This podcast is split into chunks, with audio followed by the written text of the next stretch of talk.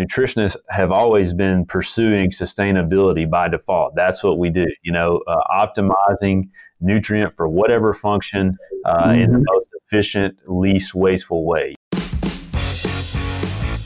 A whole new era of communication in the poultry industry is coming. Now you have the brightest minds of the global poultry industry right in your pocket. And what's best? You can listen to all of them while driving to a farm, traveling, or running errands. It's never been this good, and it's never been this simple. We want to thank the innovative companies and products whose support and trust make this podcast possible. Evonik Animal Nutrition, we are sciencing the global food challenge. FUMzyme from DSM Firmenich. You can combat fumonisins in your feed with FUMzyme from DSM Firmenich. FUMzyme is the only FDA approved enzyme to degrade fumonisins. AB Vista offers pioneering products and technical services tailored to the poultry industry to help them succeed. Natural Biologics is looking deeper to find the natural solutions to your poultry health challenges. Welcome to the Poultry Podcast Show, a weekly podcast where you'll find cutting edge insights and everything that's working in the global poultry industry. Hello, everyone, and welcome to the Poultry Podcast. My name is Jason Emmert, and today we're visiting with Dr. Sam Rochell, who is an associate professor of poultry nutrition in the Poultry Science Department at Auburn University. Dr. Rochell received his bachelor's and master's degrees in poultry science from Auburn and his PhD from the University of Illinois. He was previously on the faculty at the University of Arkansas and returned to Auburn in 2022. His research focuses on defining nutrient and energy needs of broilers, assessing and enhancing feed ingredient utilization, and determining how nutrient needs and utilization are influenced by stressors such as heat and enteric disease. Dr. Rochell, welcome to the Poultry Podcast. Hey, Dr. Emmert, uh, great to great to join you today. It's always uh, good to talk, and and uh, now we'll get to opportunity to talk in front of front of the audience. So I really look forward. You bet, you bet. And you've uh, you've done some hosting, so we're kind of flipping it on its head this time, and yeah, get to grill you a little bit. But yeah, definitely looking forward to that conversation. Yeah, yeah, no, it's neat. This is actually my first time as a guest, so so we'll yeah. see how it goes from this side. You bet. You bet. Well, to start off with, we'd like to hear a little bit about your academic journey. Kind of just tell us how you got to where you are today. Yeah. Sure. Well, you know, you kind of covered the high points in the background, but um, my academic journey actually did start here at, at Auburn University. So I did my undergrad and my master's here. Uh, I worked with Dr. Bill Dozier for my master's degree, and so got a lot of experience, um, you know, running uh, broiler four pen trials. And, and for my own research, um, I did a lot of uh, digestibility work, correlating uh, amino acid and, and energy uh, digestibility and utilization uh, kind of back to chemical components and characteristics of feed ingredients. Sure. And so uh, that was a lot of good practical experience and, and started to to think in that that world a bit. And so obviously, uh, Dr. Parsons was a, a, leader and still is a leader there at the University of Illinois and, and nutrient digestibility and energy utilization. And so I had the opportunity to come to Illinois and uh, to work with uh, both Dr. Par- Parsons and, and Ryan Dilger. And so uh, it was a great opportunity to kind of split my time between their labs. And uh, that was when I really uh, kind of dived into the, the nutrition health, uh, you know, focusing on um, mm-hmm. mainly digestibility, but also some post absorptive. Uh, impacts of, of particularly coccidiosis. You mentioned enteric disease. That's the model that we generally work in, and I'll, mm-hmm. I'll expand on that later. Uh, so I had that opportunity and, and really enjoyed that. And then um, after a few years at, at uh, Illinois, uh, I was able to join the faculty at University of Arkansas. And I was there about six and a half years and continued um, doing some of the, the same work that we started there at, at Illinois, but of course expanded into some other things. And um, about a year and a half ago, had the opportunity to come back to Auburn. Um, I, I love my time at Arkansas. It was great. I could not have asked for, for anything else. As you know, as a previous yeah. uh, in that department, it's a great place, great colleagues. Uh, but you know, it's hard to beat the the opportunity to get home uh, where it all started. And yeah, we have great facilities here at Auburn now as well. So um, that's been a, been a lot of fun too. So um, that's kind of what what got us here and, and where we are now. You bet. Evonik Animal Nutrition is committed to ensure food security and safety while reducing the ecological footprint of animal farming. Its products and services use evidence based solutions that seek to promote animal welfare and reduce reliance on natural resources. All this is underpinned by long standing industry partnerships and deep customer understanding. Evonik's focus on efficiency, sustainable, healthy nutrition, and collaborations with livestock farming partners creates value for customers and consumers. Talk a little bit about what it's like to go back to your alma mater.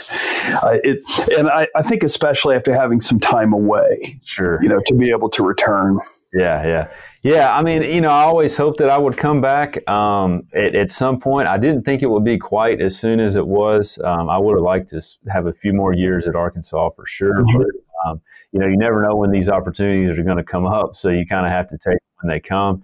Uh, and I'm definitely glad I had an opportunity to kind of establish the lab somewhere else. And, Yes. uh, you know, anytime, and, and I, this is advice for graduate students uh, as well. You know, when you can get to somewhere else, whether it be for just a visit or, you know, for one of your graduate degrees or even a first position, uh, you know, getting those networks at other places is, is huge. And uh, that, that was really foundational uh, for I think my my entire career um, those years at Arkansas. But yeah, it's been nice to be back. Um, you know, in addition to the things that you kind of care about, um, you know, from a big picture perspective as far as uh, efficiency and nutrient utilization and supporting the industry and making it more sustainable and efficient and economical. When you get to apply that to kind of your home state and and in the areas that you're working in, uh, that that you know adds a little bit to it and then obviously you get to to root for your lifelong uh, football team on on Saturdays in the fall. So that's fun. yep. I can identify with almost everything you said except that last part. It's pretty tough here. well, that's true. That's true. But it, I mean, it's better than it was when I was there. So That's true. Yep, that's true. I found too. Uh, it's it's been really fun, um, and something I hadn't anticipated. Getting to know faculty that I had as instructors Yeah.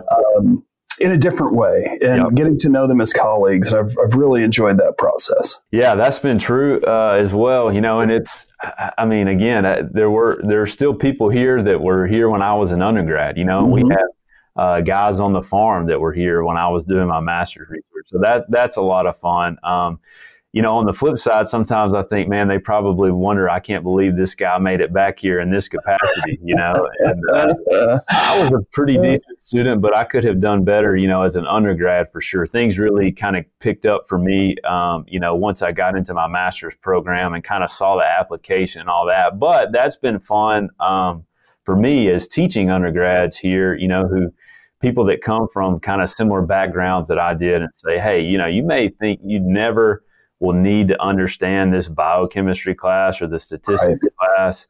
Uh, but you know, think about it in this way in the application, and so that's been kind of a, a passion project for me. Is you know trying to connect with those students and maybe help them see it a little bit earlier than than I did. Uh, so Well, I'm sure there's a lot of pride. I mean, you know, we can we kind of joke around about. It. I'm sure people that knew us when we were younger are a little bit confused. How did you get to this point? But exactly. Right, but I, I also know from experiencing it on the teaching side now the pride you have and, and people that you've worked with and seeing what they go on to do um, in academia to me that's one of the greatest rewards. And i'm sure in industry too if you get involved in mentoring people and get to help them in their career path uh, those are just wonderful things. Very fulfilling Oh yeah, absolutely. And you know, I'm getting far enough uh, along in, into it now that you know I'm starting to see some of that. You know, some of my graduate students are getting promoted or moving around and doing different things. So that that's really neat. Um, and you know, even undergrads I've had. Uh, you know, I just uh, one of my first undergraduate workers at Arkansas uh, reached out to me, and he was recently hired uh, in the industry as a poultry veterinarian. He's already through vet Oh. school and all that now, so it's really neat to to you know really start to see some of that you know come to bear, and uh, you know a, a, a common acquaintance of ours who you know very well. Uh, Yeah. Now, Dr. Ben Parsons is going to be taking my old position at Arkansas, so that's really neat to to see that continue um, as well. So yeah, it, it's really cool. I, I always knew that was an objective that kind of brought me into this, but Mhm. really in the last year or so, a couple of years, you're really starting to see some of that that impact. So that's that's really. Yeah. Yeah. Early years in academia, it's just natural. You're focused pretty inward. I mean, you've got a certain amount of time, you know, to get things done. Uh, and then I feel like as you go through your career, you start to open up with that outward focus again. And, sure. and that's all, that's a normal part of the process, but it's a lot of fun. Yeah. I've, I've, enjoyed that. Yeah. Yeah. Yeah. I will say it's a whole different, and, and not that I started up from scratch um, here, you know, I was able to kind of take over some of the things that Dr. Dozier was previously doing uh, he's back on faculty now, but yeah. um, you know that that shortened it a bit, but you know still kind of uh, not totally back to that that mentality of starting up again, but it's definitely been you know kind of intense in some ways the last year or so. Yeah. A lot of fun too, and you know you you learn. I learned a lot the first time that made the second lab uh, you know a little bit easier, and you already have some things in motion. But yeah, it's a it's definitely a different mindset the first first year or so for sure. You bet. You bet. Great. All right. Well, let's uh, let's get into some of the nitty gritty. Sure. So we have this area, and I and I have to tell you, um, and I you know I don't want to embarrass you, but um, you're really one of the models that I'm thinking of when I talk to students who are interested in nutrition and encourage them to learn as much as you can about the gut, learn as much as you can about gut health, because it really seems like that's that's a big part of the direction of where we're going and, and, moving toward in the future is a greater understanding of that. And now, of course, we're dealing with some challenges that we hadn't had to deal with for a while and, and yep. dealing with again, uh, new challenges always coming up. So you know, with that really poor preparation, let's just get into that and kind of talk to us a little bit about that area of um, enteric health and and what that means for um, nutrient utilization, especially amino acids, energy. We'll just get started with that. Yeah, so I mean, I was uh, fortunate. I think I had pretty good timing, and and you know, I, I got interested in this early. You know, I was there at Illinois uh, it, 2012 to 2015, and so you know, that was really on the front end. Um, and at that point, there were only a few people that were kind of, you know, focusing on this. I mean, uh, Kirk Klasing was one of the ones who was, you know, he was kind of winding down at that point, but maybe the mm-hmm. 10, 15 years previous to that, he had been very active in uh, nutritional immunology and, and nutrition health. At that point, it wasn't so focused on the gut. I mean, he's done so much work just on, you know, inflammation, a lot of that through an LPS model and looking at how that impacts uh, nutrient needs. And so I was always pretty fascinated about that. Um, and then, you know, when you start thinking about different models, and, and again, my background in digestibility and working there with Dr. Parsons, uh, Dr. Dilger had a little work uh, experience as well with uh, some mm-hmm. challenge models and done a couple of cocci trials at that point. But you know, when you start looking at the diseases that really matter, um, you know, coccidiosis is is a huge one, and so that was one that I focused on. Um, you know, different things come and go, but coccidiosis is is a constant. Whether that's coming mm-hmm. maybe a subclinical challenge, a mild challenge early on through the vaccine when we're vaccinating for coccidiosis, or outbreaks, um, no matter what we're doing, that one is always there. And I think it's always going to be there. I mean, that was an issue even when we had uh, antibiotic growth promoters as a routine practice. And so you know, I kind of looked at that as job security and an opportunity to learn some things. And, and you know, interestingly, some of the neatest work that, and, and a lot of these papers aren't, you know, widely known, but I mean, uh, Dr. Baker was doing this stuff, you know, back in the 60s and 70s and looking at you know, cocci challenges and, and amino acid responses. And so um, that was kind of what, you know, getting there, getting exposed to that, um, that was kind of what uh, tipped me off to this. And uh, I think it's been a, a good, um, a good fit and, and, you know, opened a lot of, a lot of doors and a lot of interesting questions. On the flip side of that, you know, we still tried to, and I've always tried to keep this at a, at a nutritional level as well. I mean, because at the end of the day, you know, um, additives and, and different specific challenges come and go, but you know, the the amino acid requirements uh, and and supply in the diet, the energy mm-hmm. supply in the diet, and the phosphorus supply in the diet. Those are the three ones that are always going to make money or lose money in either a challenge bird or a healthy bird. And so, right. you know, keeping that at the forefront um, because there's a lot of when we talk about gut health, a lot of people. Um, you know, uh, look at that in different ways, and, and you can, you know, get into that from a more immunology uh, based approach. Um, you know, the microbiome is a huge area that people are really, you know, we're learning a lot about. But you know, my focus is is still always kind of been around the the nutrient utilization aspect uh, and how we can apply that practically in, in some degree. Great, yeah. So, what are what are we learning now, or are there are there particular uh, challenges out there right now that are different? I, I, don't necessarily want to say new, but are are we see things gearing up in particular ways that are more challenging than what we've had to deal with before when we think about gut health and yeah. and diets? Yeah, I, you know, I think we have come a long way, really, even since I started uh, there at Illinois. I mean, you know, when people first started removing antibiotics here in the U.S., I mean, in Europe, this has been happening for a long time, which mm-hmm. they can still use the ionophore anticoccidials, uh, which that goes a long way versus here if we're doing, you know, a, a raise without antibiotics or NAE, mm-hmm. not using those. Um, but it seems like we've kind of settled in a little bit. Um, you know, it was like this onslaught of feed additive research, and, and we still have that and still need it. And looking at these combinations, I mean, you could spend an entire career looking at different combinations of feed additives uh, and what I will call, you know, non-nutritive feed additives that help with some of these uh, things. But it seems like that settled down a little bit. Uh, I think a lot of the big producers who tr- made this transition, you know, years ago are a little bit more comfortable now. Uh, but you know, we always have uh, a lot of things that are probably uh, related back to the gut. I mean, when we think about um, kinky back and BCO, and we know that the gut uh, has an impact uh, on those as well. And so, mm-hmm. uh, you know, we haven't, I haven't worked on those directly. I've collaborated with people, at, especially at Arkansas, working on those. So I think those are probably, uh, you know, we're starting to think more about um, the secondary effects a lot, I mm-hmm. think, versus just the direct challenge. Right. And then obviously necrotic still, you know, I I feel like people have a little bit better handle, at least from what I can tell. I don't have data on this. This is just from talking with folks about you know, managing necrotic. Um, but that goes back to my earlier comment. Uh, we're doing some necrotic work now, but to me, understanding the the impacts of cocci, because whether or not you ultimately necrotic uh, subsequent to that, um, you know, cocci is always going to be there, probably at some some base level um, to some degree. So uh, I think that's kind of where we are now. Again, that's just kind of a uh, my my pulse um, on the issue without having specific data. But it seems like people are kind of getting comfortable with with their programs, and, and they vary a little bit in, in how they're doing it. Right.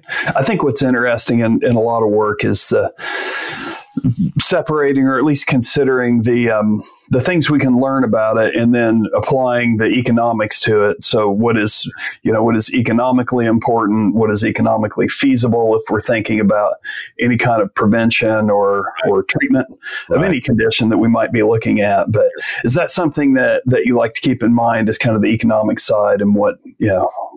Yeah, for sure. I mean, you always want a potential solution to, to have mm-hmm least uh, some end goal of a, mm-hmm. of a, or some question, I guess, to have some end goal of a potentially economic, economically feasible solution at the end of the day. And so, you know, that's where um, sometimes you have to kind of balance, um, you know, what might be economical in the short term versus learning to, to get you to that step, although it may not be economical at the at the moment. And so, you know that's right. always a balance but uh, you know that's uh, that's an important part of, of doing applied applied research um, but yeah i think uh, i think that's key to always keep in mind as, as you're developing uh, experiments and research questions for sure Right. And I think that's a, a, challenge sometimes in our research conditions or in the settings, the type of trials that we can run is you, you, you, can't always have the entire growth period, the entire cycle that you're looking at and, and thinking in terms of not just what's best during this short period, but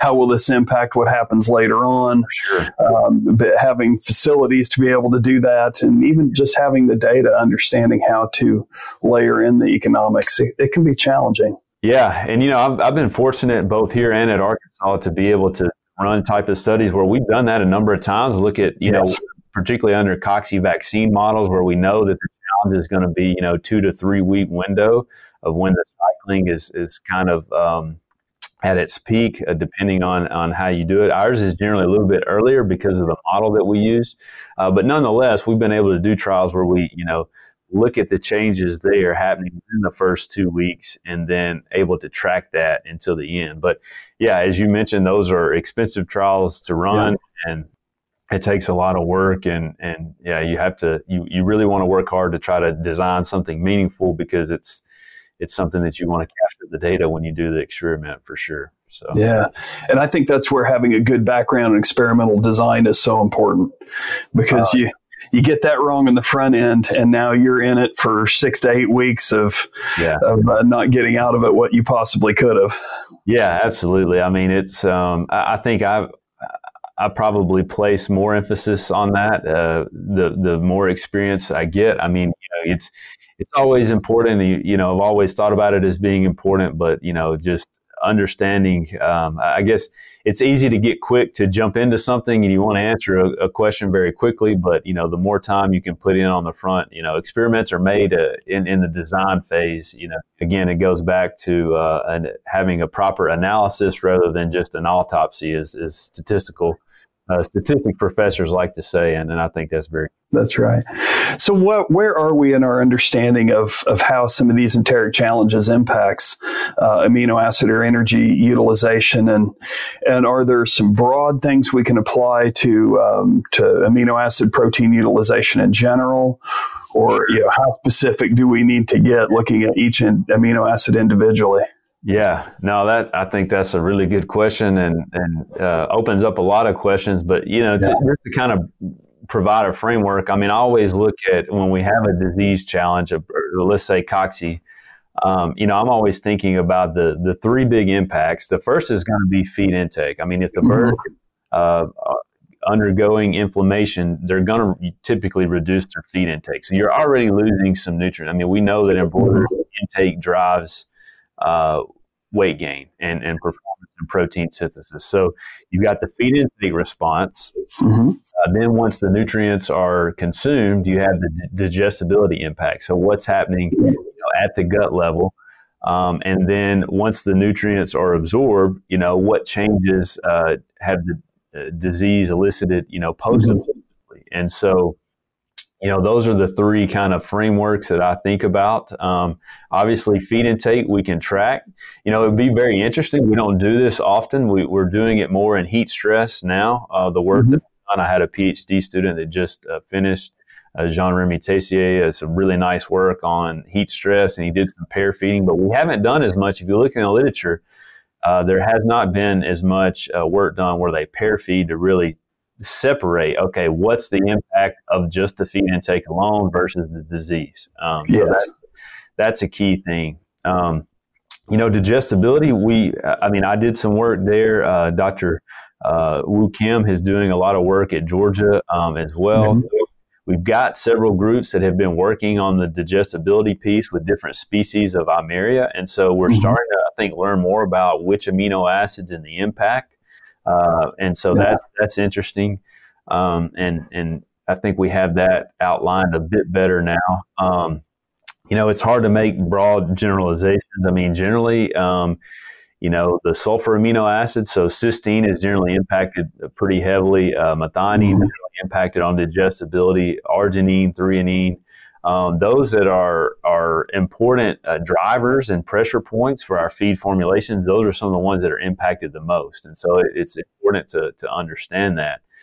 Um, then when you get into the post-absorptive side, you know, the kind of the third leg of that stool that I think about, we probably know much less there. Um, I mean, we know that the intestinal activity, turnover, all of that increases, and so there's more demand at the intestine uh, level for mm-hmm. Regenerating the structure and functionality. Um, and then, you know, what's happening? Uh, I mean, Cocci, we think about it as an intestinal, and I think it is, uh, but there's still some post-absorptive effects. I mean, we've shown, you know, differences in plasma amino acid concentrations acute phase proteins, um, overall protein synthesis and breakdown. And so those things do occur. Uh, generally, if it's a if it's more subclinical, we hope that we don't see extreme responses post-absorptively, but surely um, there are impacts there, and we probably know less about that than we do um, about the other, but I think that um, you know we we still have more to learn. Um, another thing that I keep coming back to, and we published a, a review paper. Uh, Trevor Lee was the first author, a former PhD student on this. I think that mm-hmm. paper was in 21 um, around that time, but uh, part of a you know kind of collectively looking at this work. And if you look back at, at all of the work around you know cocci challenges um, and just protein and just take amino acids out of it. So mm-hmm. either crude protein or essential amino acids you know using crude protein just as a proxy for essential amino acids. Generally the bird responds pretty well when we increase crude protein and when you look at feed efficiency. And so mm-hmm you know what you have to be careful about is again that's looking at that one challenge in isolation um, and which i strongly believe that more amino acids generally favor the bird um, and not talking about specific amino acids functional amino acids just higher amino acid density. That's a benefit. What we have to be careful about in the field and this is again where uh, taking research in the lab to the field is obviously you know if you're increasing protein and, and amino acid density uh, you may be increasing indigestible nitrogen depending on how that protein is increased. And so then yeah. that leads more to the secondary, you know, bacterial issues, necrotic enteritis, just general dysbiosis. So that's something that we still have to probably learn a little bit more about um, how those are connected. It's a bit of a paradox there, but um, you know, I think that's where with great amino acids that presents an opportunity when we know the digestibility is high, highly digestible ingredients. Certainly, you don't want to do that with poorly digestible ingredients. So um, I think that's a you know kind of where we are there, and uh, so just learning exactly how much and when. Um, I think we're still a long ways when we talk about you know specific functional amino acids. Like we can increase ratios. I mean, I think I personally believe, and the data show that increasing threonine ratio a bit generally helps, uh, depending on what your starting point is. Mm-hmm. Um, you know, but beyond that, looking at targeted amino acids during specific challenges, I mean that right. Uh, we see successes through that, but that that one I think we're still a little bit from from implementing in the field economically for sure. Yeah, yeah. There's so many things to think about. Sure. Uh, and so let me throw this one out there too. Now, if we add uh, heat to yeah. the equation yeah. and some heat stress, um, what are we learning about combinations of some of these things, enteric challenges with yeah. heat? Right, uh, right, yeah, yeah. So that that's a really interesting one, and we know that um, I, I, guess from work that we've done, you know, we know there are direct impacts of these enteric challenges. We know that there's direct impacts of heat stress. We have not combined them yet. Uh, certainly, we've we've thought about that. Um, but yeah, you know, the heat stress is another interesting thing. As I mentioned, I had uh, Dr. Teyssier, a, a, previous PhD student who just finished working a lot on that. And interestingly, you know, the amino acid density that we see the benefits in the cocci didn't seem to help, at least in the same way in his his heat stress model. Again, it, mm-hmm. it's very model specific, whether you're doing chronic yes. or cyclic. He's doing this in chronic, so the birds are impacted you know, uh, to a pretty, pretty severe extent. Mm-hmm. Um, so I think we had to be careful there. But yeah, um, I guess, you know, it, kind of the the longstanding uh, hypothesis with heat stress is lower protein because protein has a high heat increment. Um, but mm-hmm. when you the data that that really has not been successful. And I mean, he he did a nice job showing that. I think theoretically, it still makes a lot of sense. And if you look at the old experiments, you can probably point out where they didn't balance their amino acids correctly when they reduced protein. And so I think that could probably be at play there. But um, right. You know, and again, I'm, I'm kind of newer to the heat stress, so I'm, I'm less confident in, in uh, where we're going with that than than you know my experience with the the cocci part for sure. Yeah, it is so challenging because you think about even just basic studies on heat stress, the the model you use, how you approach it, the length of time, the yep. age of the bird. Oh my oh, goodness, yeah. there's so yeah. many decisions to make. Yeah, those and those things have a huge impact. And so his he actually has published this, but you know the first thing we did was just look at the different models. It, mm-hmm and not all, but you know, he looked at a cyclic versus chronic, and you you get totally different responses. I mean, yes. And so, you know, then the question becomes: Do you are you trying to really model it and, and stress the burrs to see what might work, or do you want to get what's more field relevant and, and look at this cyclic approach. Um, so yeah, it, a lot of a lot of questions there. Um, in, in both, you know, enteric models um, or under heat stress. I mean, Cocci, there are a lot of different ways. You can look at single species, you can look at multiple species, you mm-hmm. can look at field strains, vaccine strains, uh, the timing of the age. You know, in general, uh, most of our literature uh, has been around, you know, uh, historically acute challenges around the 14 day period, and then you look at that uh, initial response. But you know, what happens in the field is, you know, generally there's going to be a long exposure. And, you know, even when birds are, are uh, cycling vaccine, they're going to initially pick up some oocyst and then cycle a couple more times as they develop immunity. And there's disparity in the flock of, of how that happens. It gets asynchronous, and that's where we, we see some issues. Um, but you know, we we typically model it where we inoculate the birds individually, and it synchronizes it. We can time that mm-hmm. sure. magnitude a little bit better. But yeah, these are all things that the model is is everything, and, and that's what I encourage people when you're looking at the literature.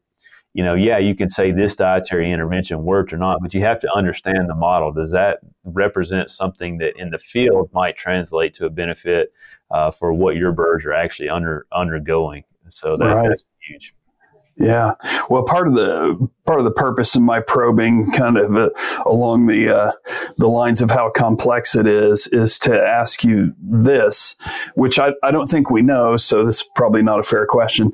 But if, if we think about how complex all of these things are, and the timing and the models, and just you name it, uh, how important do you think it might be in the future to begin thinking about using AI? And I'll be specific, I'm talking about artificial intelligence now, to begin looking at all the different work that's been done, because I think maybe that's an opportunity to yeah. analyze from different models and timing and all the approaches in a way that is just very difficult for us to do without yeah. that. No, I, I, think we're getting there, uh, getting closer. You know, I know there's mm-hmm. still some challenges. I mean, um, ultimately, I think the AI models are probably way ahead in our ability to develop good models or ahead mm-hmm. of the actual sensors and the hardware to collect the data needed to make the decisions. I mean, I'm no expert in this area. Uh, I may be completely wrong about that, but in my conver- I actually just had a recent conversation with someone very active in this field. And, uh, you know, they mentioned the biggest bottleneck right now are sensors that uh, you know, regardless of what type of data you're collecting, you know, sensors that are environmentally um, uh, reliable, uh, reliable in the environments that they're in to collect the data accurately to make. So it's all about the input, you know, garbage in, garbage out. And, That's right. You know, but I, I think we're definitely there, and you know that to me, the hardware piece. I mean, the engineers will continue to to fix that, and that will move very quickly. And then, yeah, I think we're we're definitely on the verge of being able to to mesh the the biologists with the the engineers and the data science people to really, you know, make on farm, you know, changes that are strategic and and um, I think that's pretty exciting. Oh yeah, and then if we throw the the animal welfare aspect in there, yeah. Um, because so many times, and we talked about it a little bit earlier, from an economic standpoint, we'll think about things that okay, we know maybe maybe this impacts the bird in this way, but there's no real economic outcome to that. But I think, uh, and it's challenging, but I think moving forward, uh, you know, we have to we have to think about the e- economics of animal welfare issues that may not have been a concern before, just from the standpoint of, uh, you know, it's not impacting efficiency or maybe it's not impacting uh, um, our ability to produce product in, a, in an efficient way. Yep. Um, but you know, consumers are, as we know, and have been for a while, increasingly interested in different aspects of, of welfare. That's that's an area I find very challenging. Is how now to put an economic value on some of those consumer considerations. Um, and yeah. yeah. I don't know if that's something that you think about as well, or you know, just another yeah. layer. Uh, I mean, I think that you know the welfare and sustainability aspects are both critical now, and um, not that they haven't always been. Uh, mm-hmm. I think you know, good uh, animal producers, uh, farmers. I, you know, I firmly believe that that's always animal welfare has always been uh, yeah. at the forefront, even if that may not have been expressed in the same terms that we're using now. Right. Um, yeah. But certainly, you know, capturing that and, and then a way to make decisions on that. I mean, we have uh, Dr. Bethany Baker Cook here mm-hmm. in our department. She's actively working on on AI to monitor animal welfare. A lot of different places are, are working on this. Yeah. Um, so we're going to see it. And I mean, the sustainability thing, we we you know, again, nutritionists have always been pursuing sustainability by default. That's what we do. You know, uh, optimizing nutrient for whatever function uh, mm-hmm. in the mm-hmm. most efficient, least wasteful way. You know, but we haven't always talked about it in, in those particular terms that we're using today. Um, but that, you know, that being said, I mean, that's you know, I just got back from a conference. Um, you know. Uh, around uh, you know particular feed ingredients uh, in different parts of the world, and it's like sustainability is core for these customers. You know the and in yeah. places where you know they're still um, developing their industries who are nowhere mature as ours, but they're they're doing that um, with sustainability in mind. Not okay, let's grow our industry and then we'll think about sustainability. You know, so it, it's coming, I think, very early uh, in some of these markets, and so that that's very huge. And and, and all of this, um, you know, kind of kind of comes together uh, back to these basic questions around, you know the same diseases and you know enteric diseases and heat stress and things that we've been facing and are going to continue to face probably to a greater degree um, you know it's important to understand how that fits uh, with with these other aspects for sure it is. It is. An interesting thing I, I think that we're seeing more of is uh, in, some in different parts of the world more than others, but you know, a push to use additional alternative ingredients, whether it's food waste or, or coming from other uh, you know other byproduct streams, and I find it that really compelling. Uh, but at the same time, one of the greatest challenges for a nutritionist is not knowing what's in an ingredient, and the variability that comes along with that presents presents a lot of challenges. But that again is where I think some uh, some artificial intelligence technologies may be helpful moving forward as they can uh, analyze products from different streams and really think more of how to quickly, real time, incorporate those into diets. Yeah, no, I think so. I mean, and and you know, the other factor that you always have to consider is quantity. I mean, is it available yes. in sufficient yeah. quantities where yeah. you know I can I can make uh, actual decisions around this ingredient. Um, I again at this conference I was just at, I had uh, one of the speakers uh, quoted uh, Steve Leeson. I haven't looked this up, but you know he mm-hmm. mentioned there's really no novel feed ingredients. They may be novel to you, but if you look globally, there are only 19 or 20 feed ingredients that are produced in sufficient quantities. Yeah. You know, to, to actually be able to use in a commercial operation. And so. Um, you know, they may be novel uh, to you, but they're probably not novel uh, to, to everyone at this point but you know that is changing every day. We hear these new things, and, and I'm excited about these. And uh, you know, I don't necessarily think that just because we can't produce enough now is is reason to, to discount it. And I understand it may not be of interest to someone who's formulating today, uh, but that's where you know I think at the university it's our job to spend maybe more time thinking about those things that that aren't necessarily they can't prioritize at the moment for what might be coming down the road. Yeah. Well, that's that's great thoughts. I really appreciate that. Before before we move to kind of the final, you know, piece here, where we get your thoughts on some resources. Um, I did want to acknowledge because I really appreciate what you said a, a, minute ago about producers have always cared about animal welfare. This is not yeah, a yeah. new concern. It's not a new a new area of focus for anyone. Uh, I think what we're seeing though is that just that we're learning more. We're oh, learning oh, yeah. more about um, even what a what a bird experiences, yep. um, how they interact with their environment, and so that to me is what really presents us with new opportunities. Yeah, not that it's an awakening that we find finally care about the birds. It's uh, uh, just new knowledge that we yep. can apply. Yep. No, absolutely. I agree. And uh, like you say, it's just learning, and a lot of it is just terminology and rephrasing things mm-hmm. that we've yeah. already been thinking about to, to uh, a great extent. So. That's right. That's right. Great. Want to be, want to be uh, respectful of your time.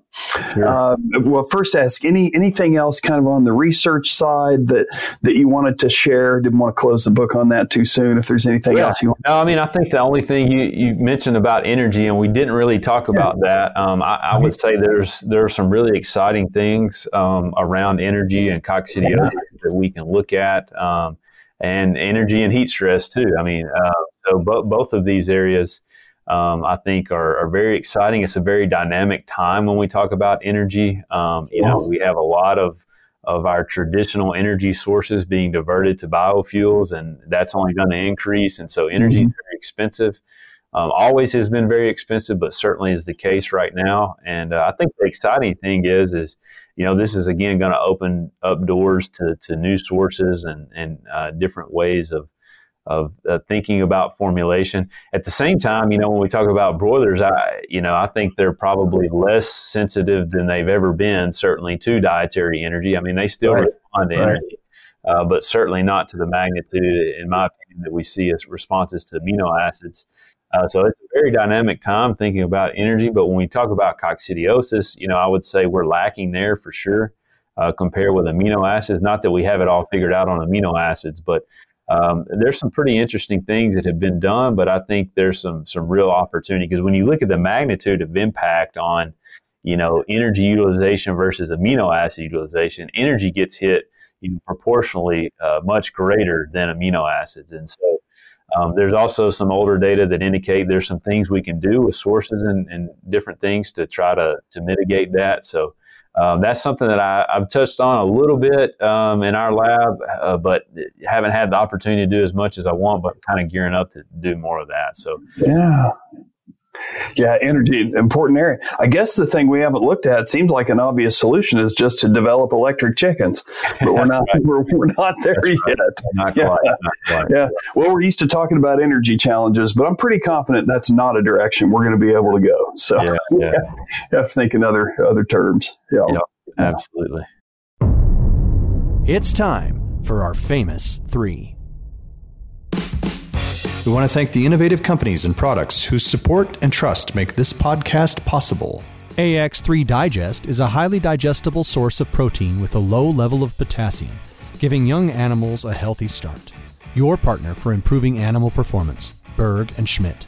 Eastman works with you to accelerate your nutritional program innovation. Start your journey with us at eastman.com. Phibro Animal Health Corporation. Healthy animals, healthy food, healthy world.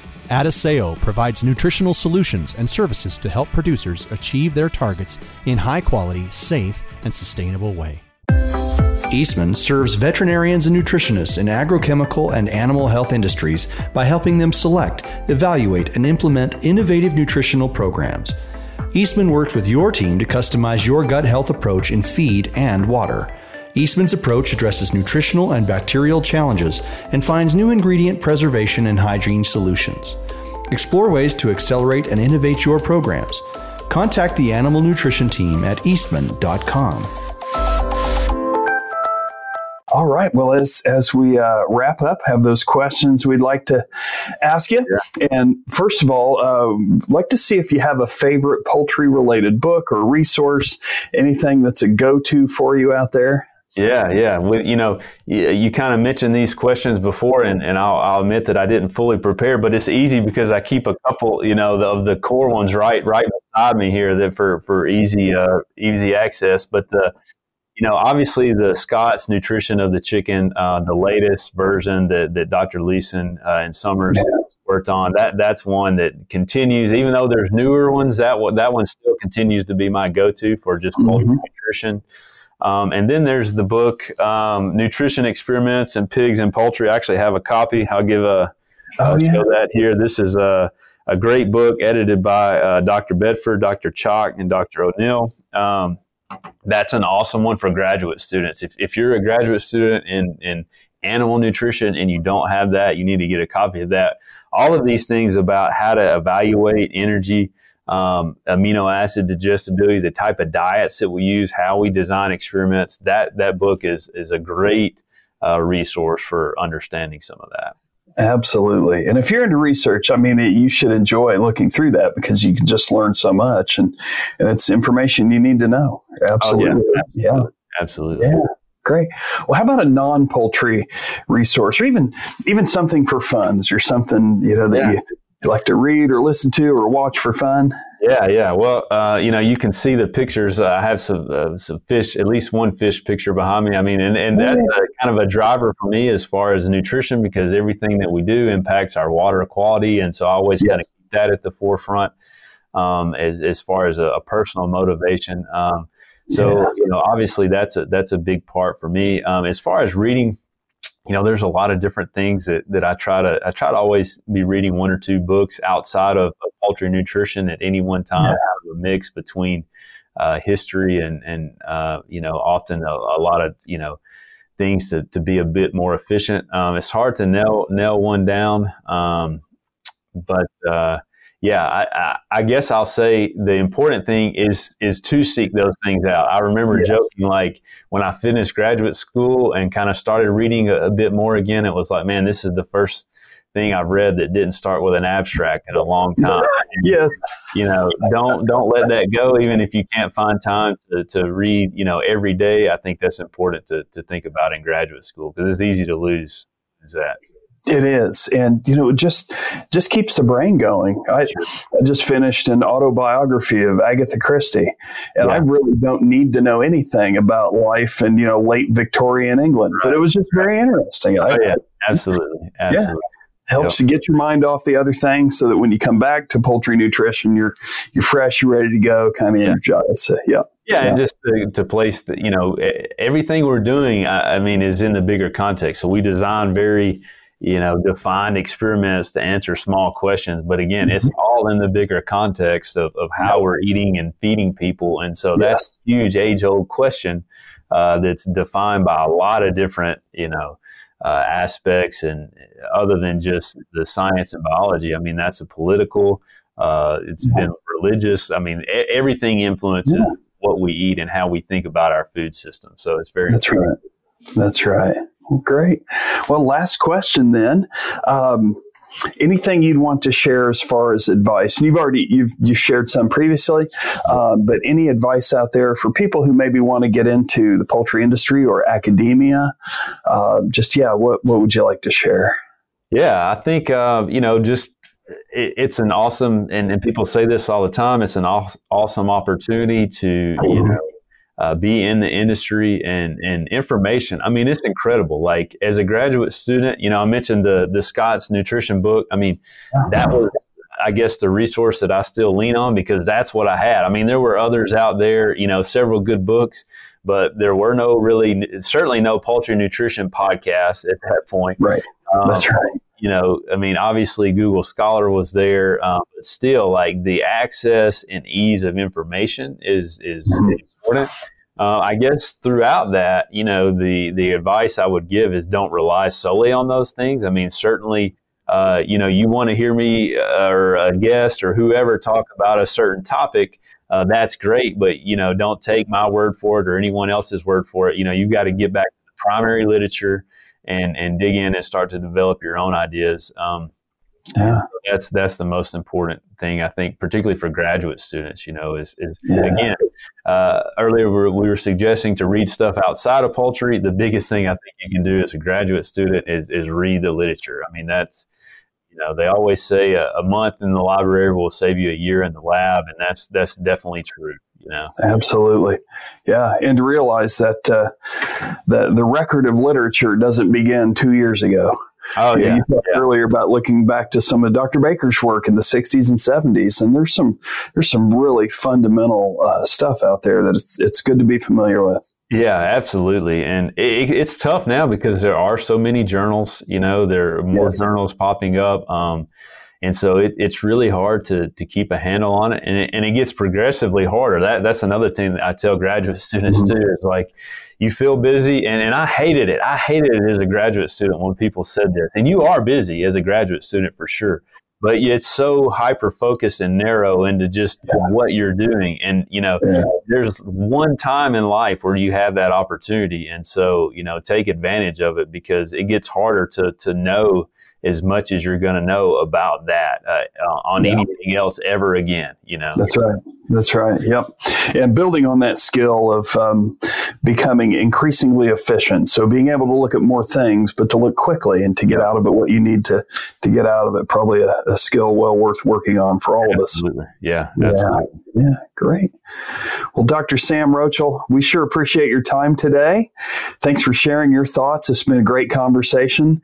And uh, yeah, I definitely encourage everyone listening. Um, check out Sam's Google Scholar page, uh, links to some really great articles, and I will say great reviews, which I find to be so helpful because if you're feeling lacking in any particular area, when you can find a good review that, that provides some education, some insight into that area in general, it's just so, so helpful. So thanks so much for sharing your time with us today. Appreciate that. You bet. Hey, thank you. I, I really enjoyed it. It, it really uh, appreciated being on this side, and, and you did a great job uh, working through it and great questions. And so I hope mm-hmm. some of that was helpful, and I, I really appreciate it. Absolutely. Well, thanks again, and thanks to everybody out there listening. And we'll uh, we'll catch you next time. Take care. Looking to elevate your brand and captivate audiences through the power of podcasting? Look no further. Introducing the custom podcast brought to you by Wisenetics, where we take care of the behind the scenes so that you can focus on what truly matters. Podcasting has become an invaluable tool for brand awareness, but let's face it, putting it into practice can be a daunting task. It's incredibly time consuming and requires technical know how. But don't worry, we've got you covered. With our experienced team at the helm, we'll handle the operational aspects so you can channel your energy into what your company does best. Are you ready to unleash the podcasting potential of your company? Schedule a call with one of our specialists today at the link in the bottom of this episode. You'll also receive a free podcast strategy consult tailored to the unique needs and goals of your business.